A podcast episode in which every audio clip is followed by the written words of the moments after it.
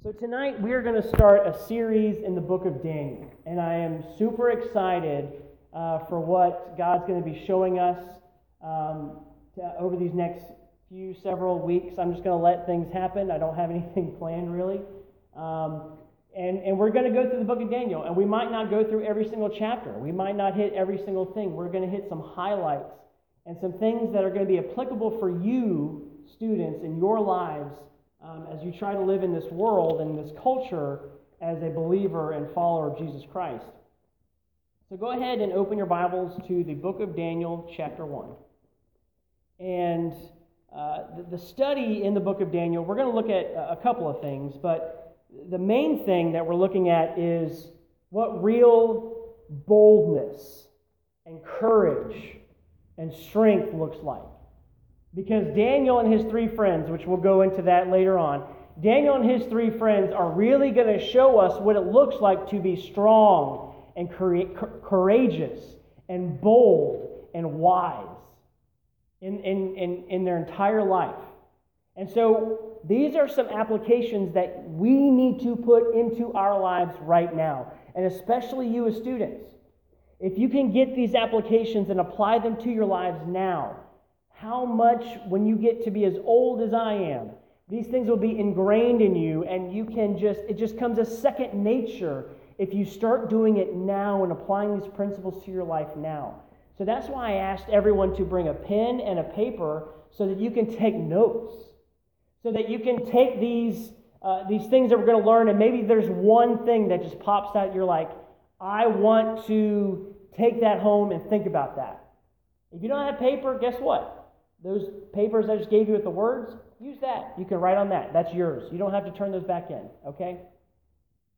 So tonight we're going to look at Daniel chapter 1. We're just going to look at a couple of verses, um, and, and, I'll explain to you a little bit about that. But one thing about uh, all of us, and, and I say all of us because I think we all kind of fall into this boat, is that we all want to be viewed as strong. We all want to be viewed as strong, right?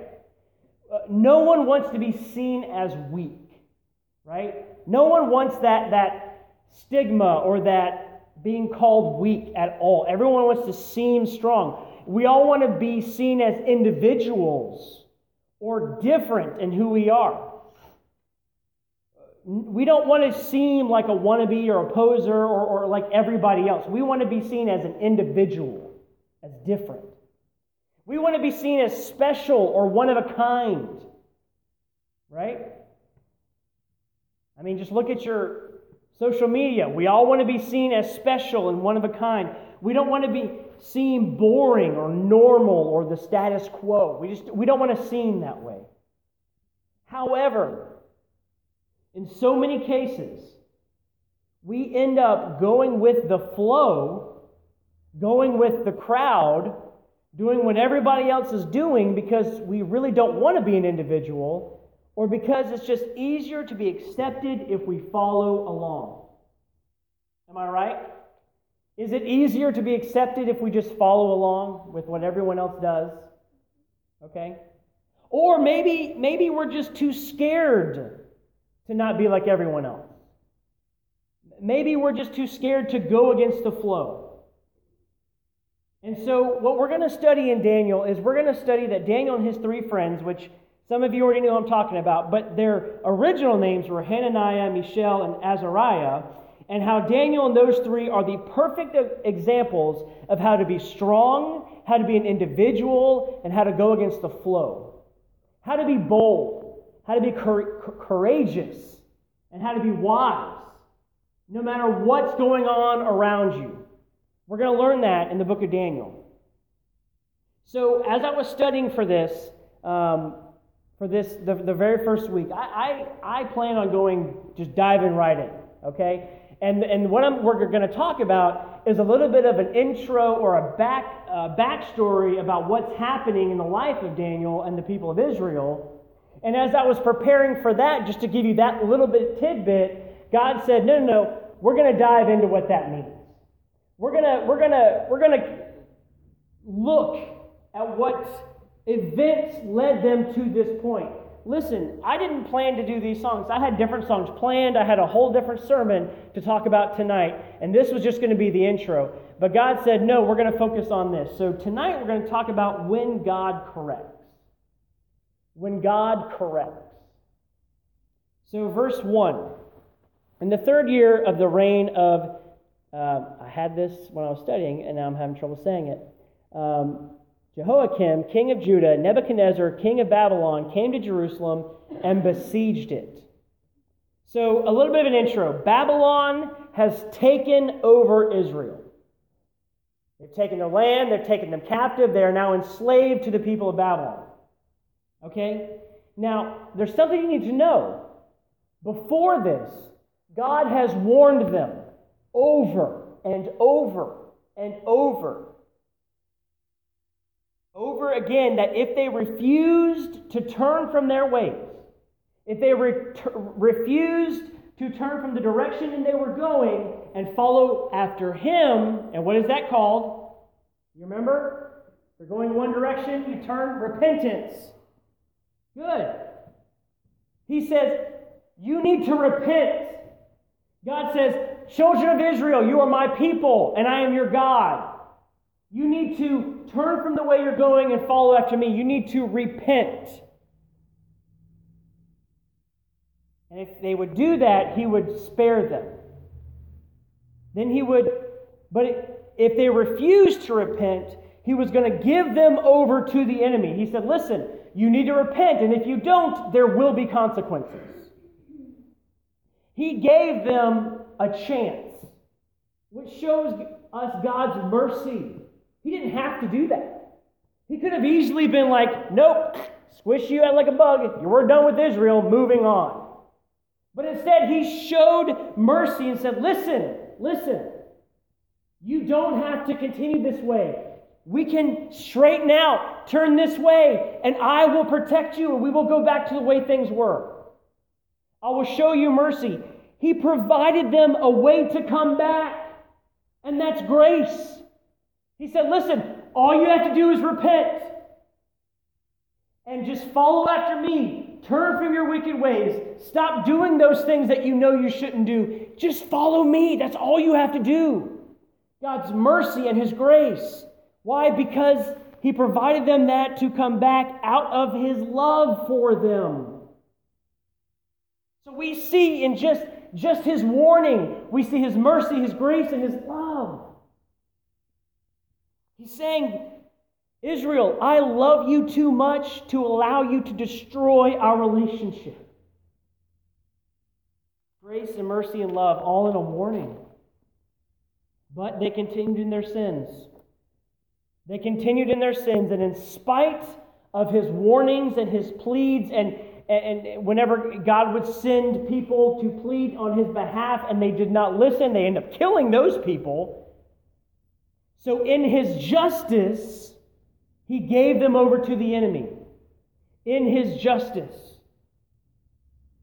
Because they were flirting, listen, they were flirting with the gods of the enemies for years.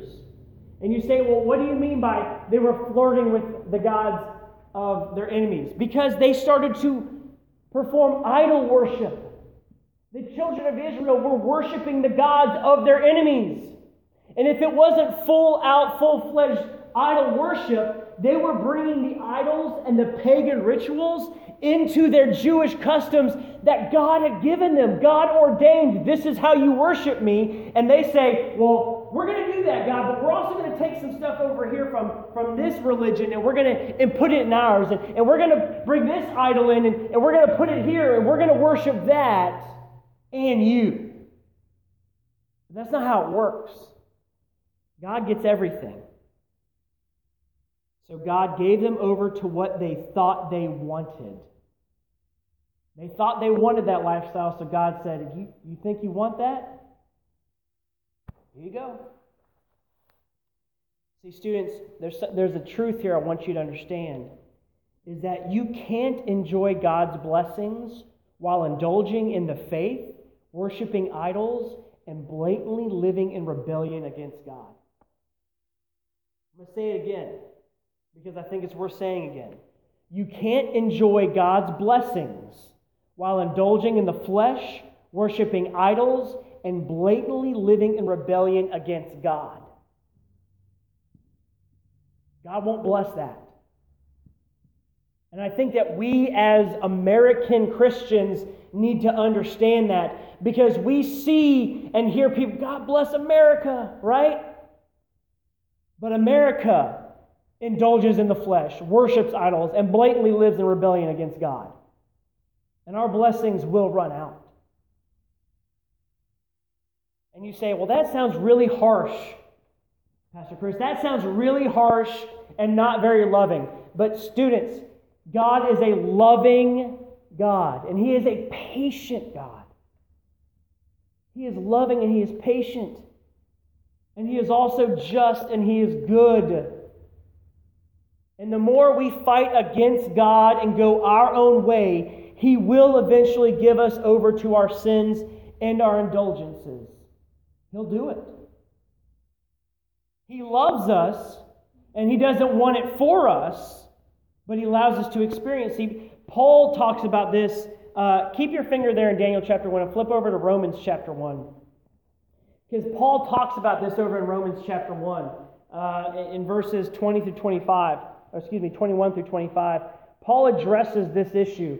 He says, For although, Romans 1:21, for although they knew God, they did not honor him as God. See, Paul's talking about all of mankind in this verse. All of mankind. He's saying that they knew God. They say, well, you know, what about the people who don't believe in God? Paul addresses that in just a minute, but I'm going to go ahead and give you a sneak peek. That's not a good and valid excuse. You say, well, why? Because God knew in his infinite wisdom, and Paul knew when he wrote this, that people could not go outside and see creation and not realize that a creator made that.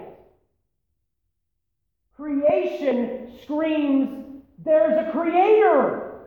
Creation screams God. And so the excuse of, well, I believe in evolution won't work when you're at the feet of God. Well, I didn't know you existed. Did you see the sunrise every day? Did you see the, the sunset every day? Did you see babies being born? Did you see all these things occurring? then you cannot say you didn't know that there was a God. Paul's going to address that. For although they knew God, they did not honor him as God or give thanks to him, but they became futile in their thinking.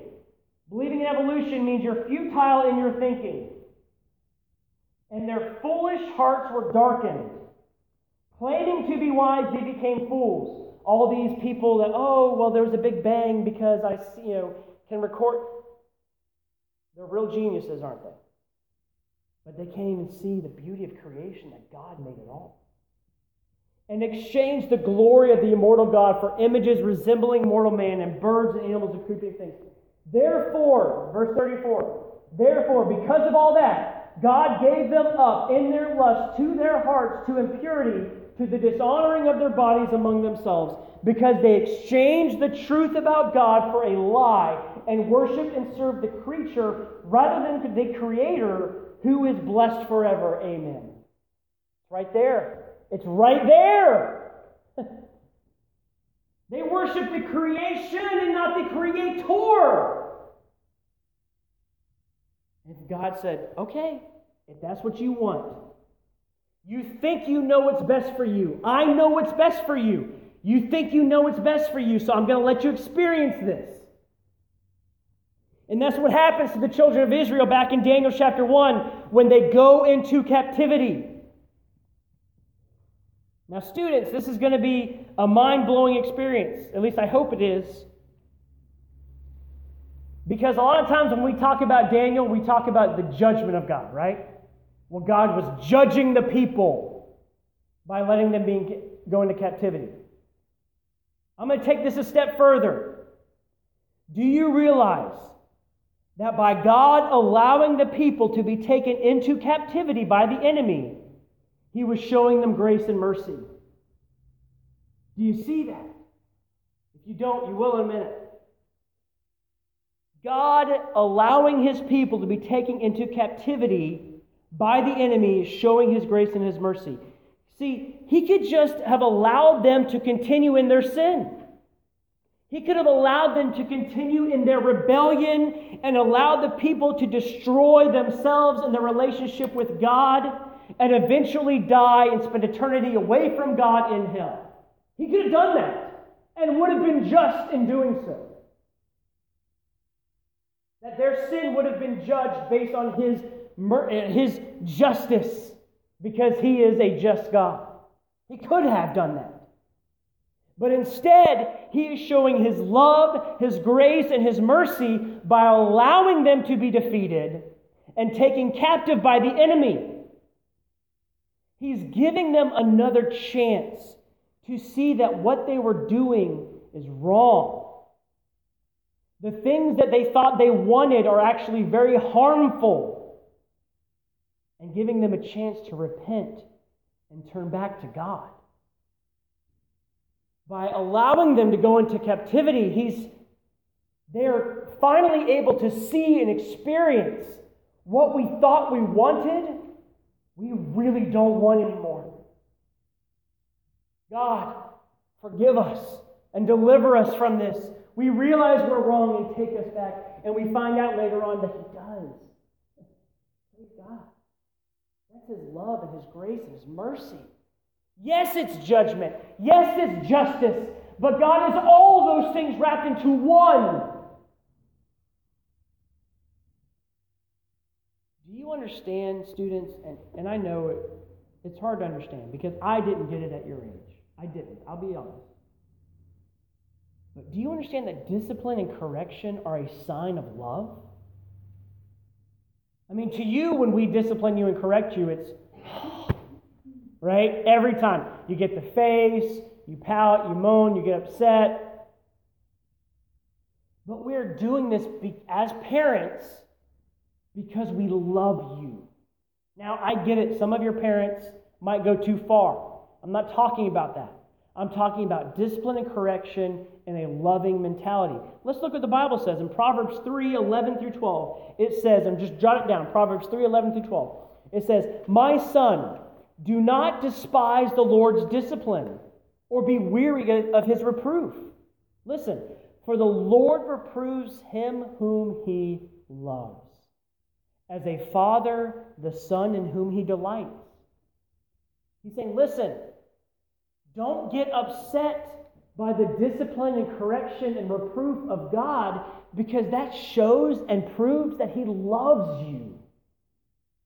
That proves that He wants what is best for you. And He's doing it out of love. And that's what He was doing to the children of Israel. I love you too much to let you continue down this road.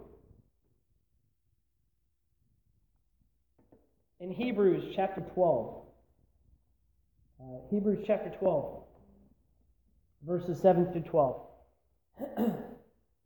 Uh, in, in, the book of Hebrews, right before this, they quote this verse in Proverbs I just read. And then he says, It is for discipline that you have to endure. God is treating you as sons, God is treating you as children. For what son is there whom his father does not discipline? If you are left without discipline in which all have participated, then you are illegitimate children and not sons.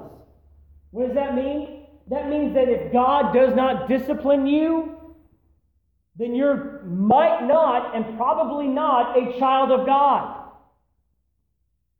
And that should be scary.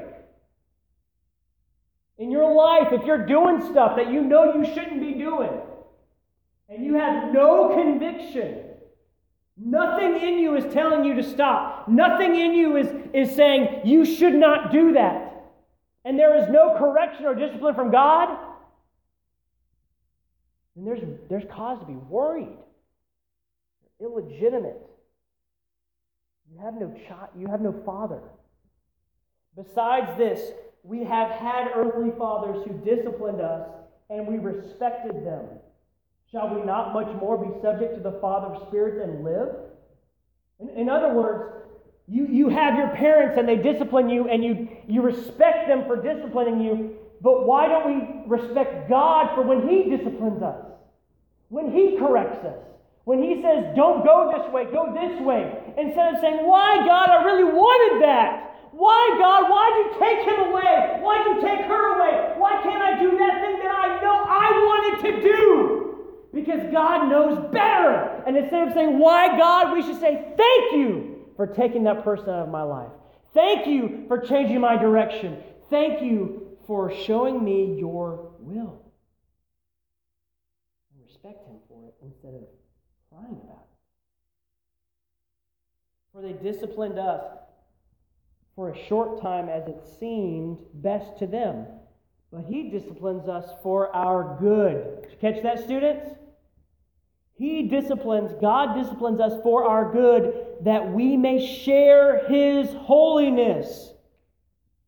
For the moment all discipline seems painful rather than pleasant, in other words, when it happens, it sucks, but you get over it, okay? But later it yields the peaceful fruit of righteousness to those who have been trained by it. Now, there's a key word there that you got to catch.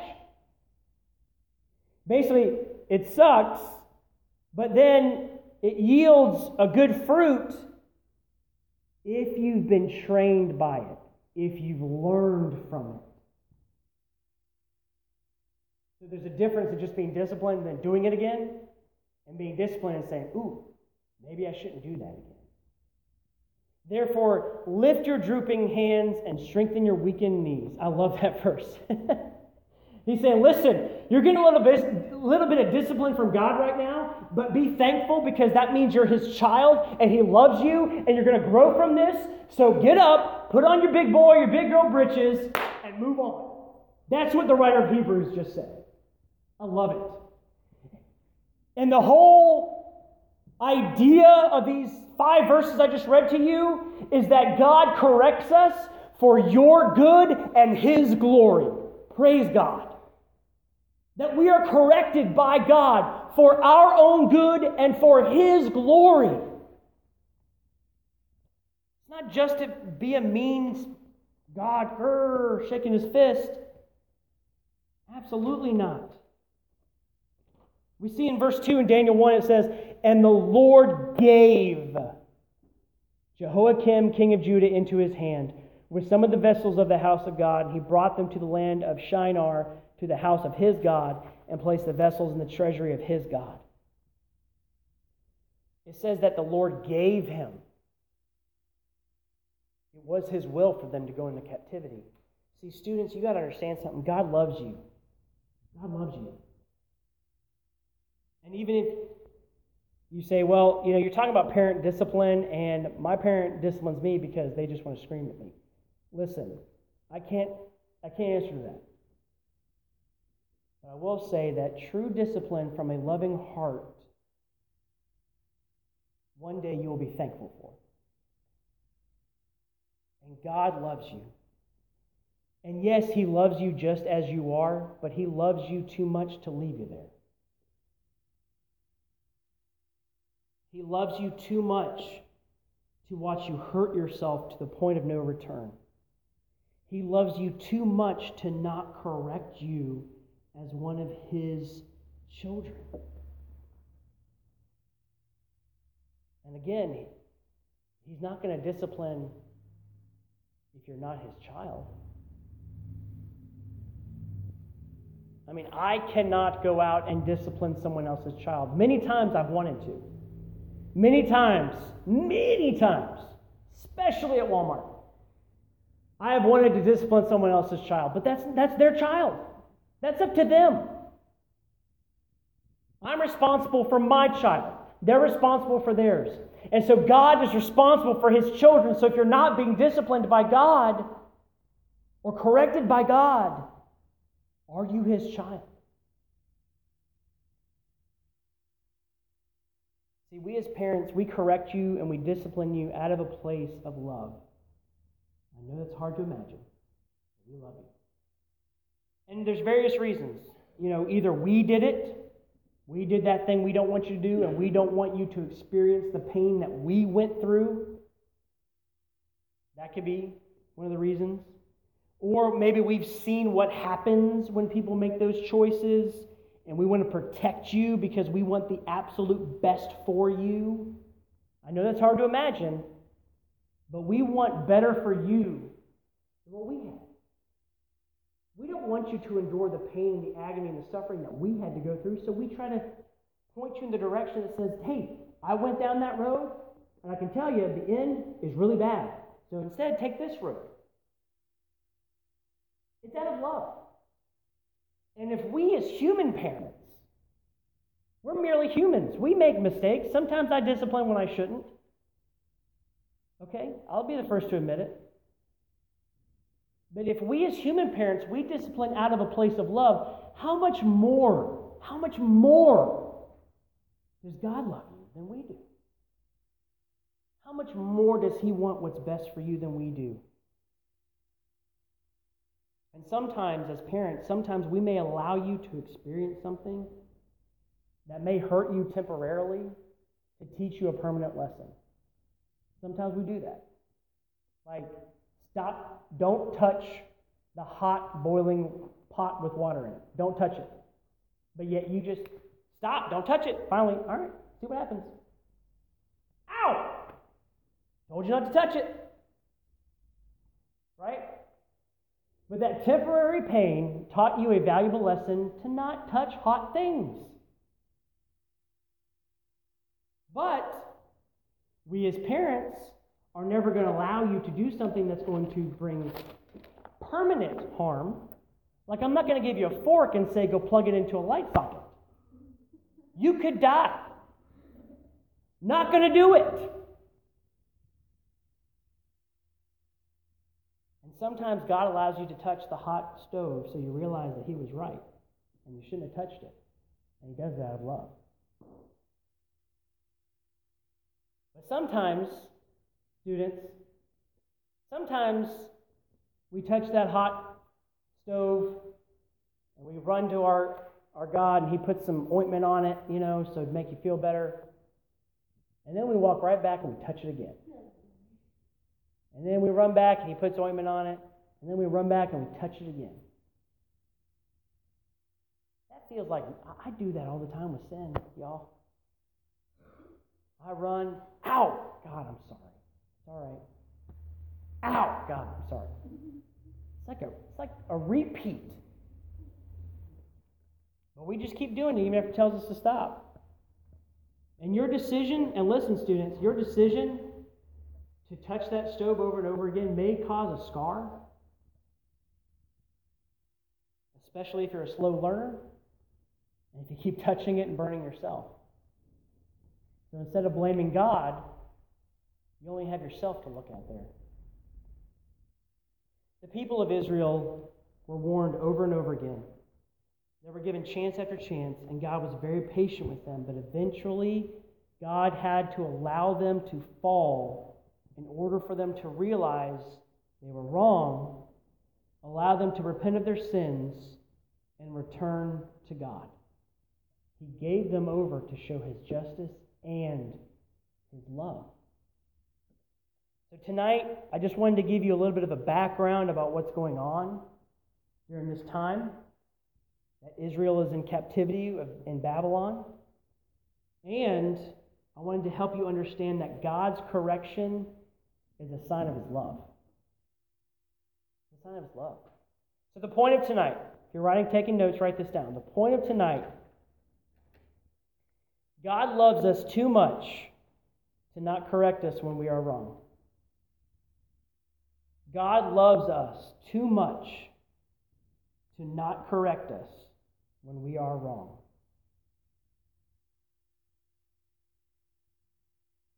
He loves us too much.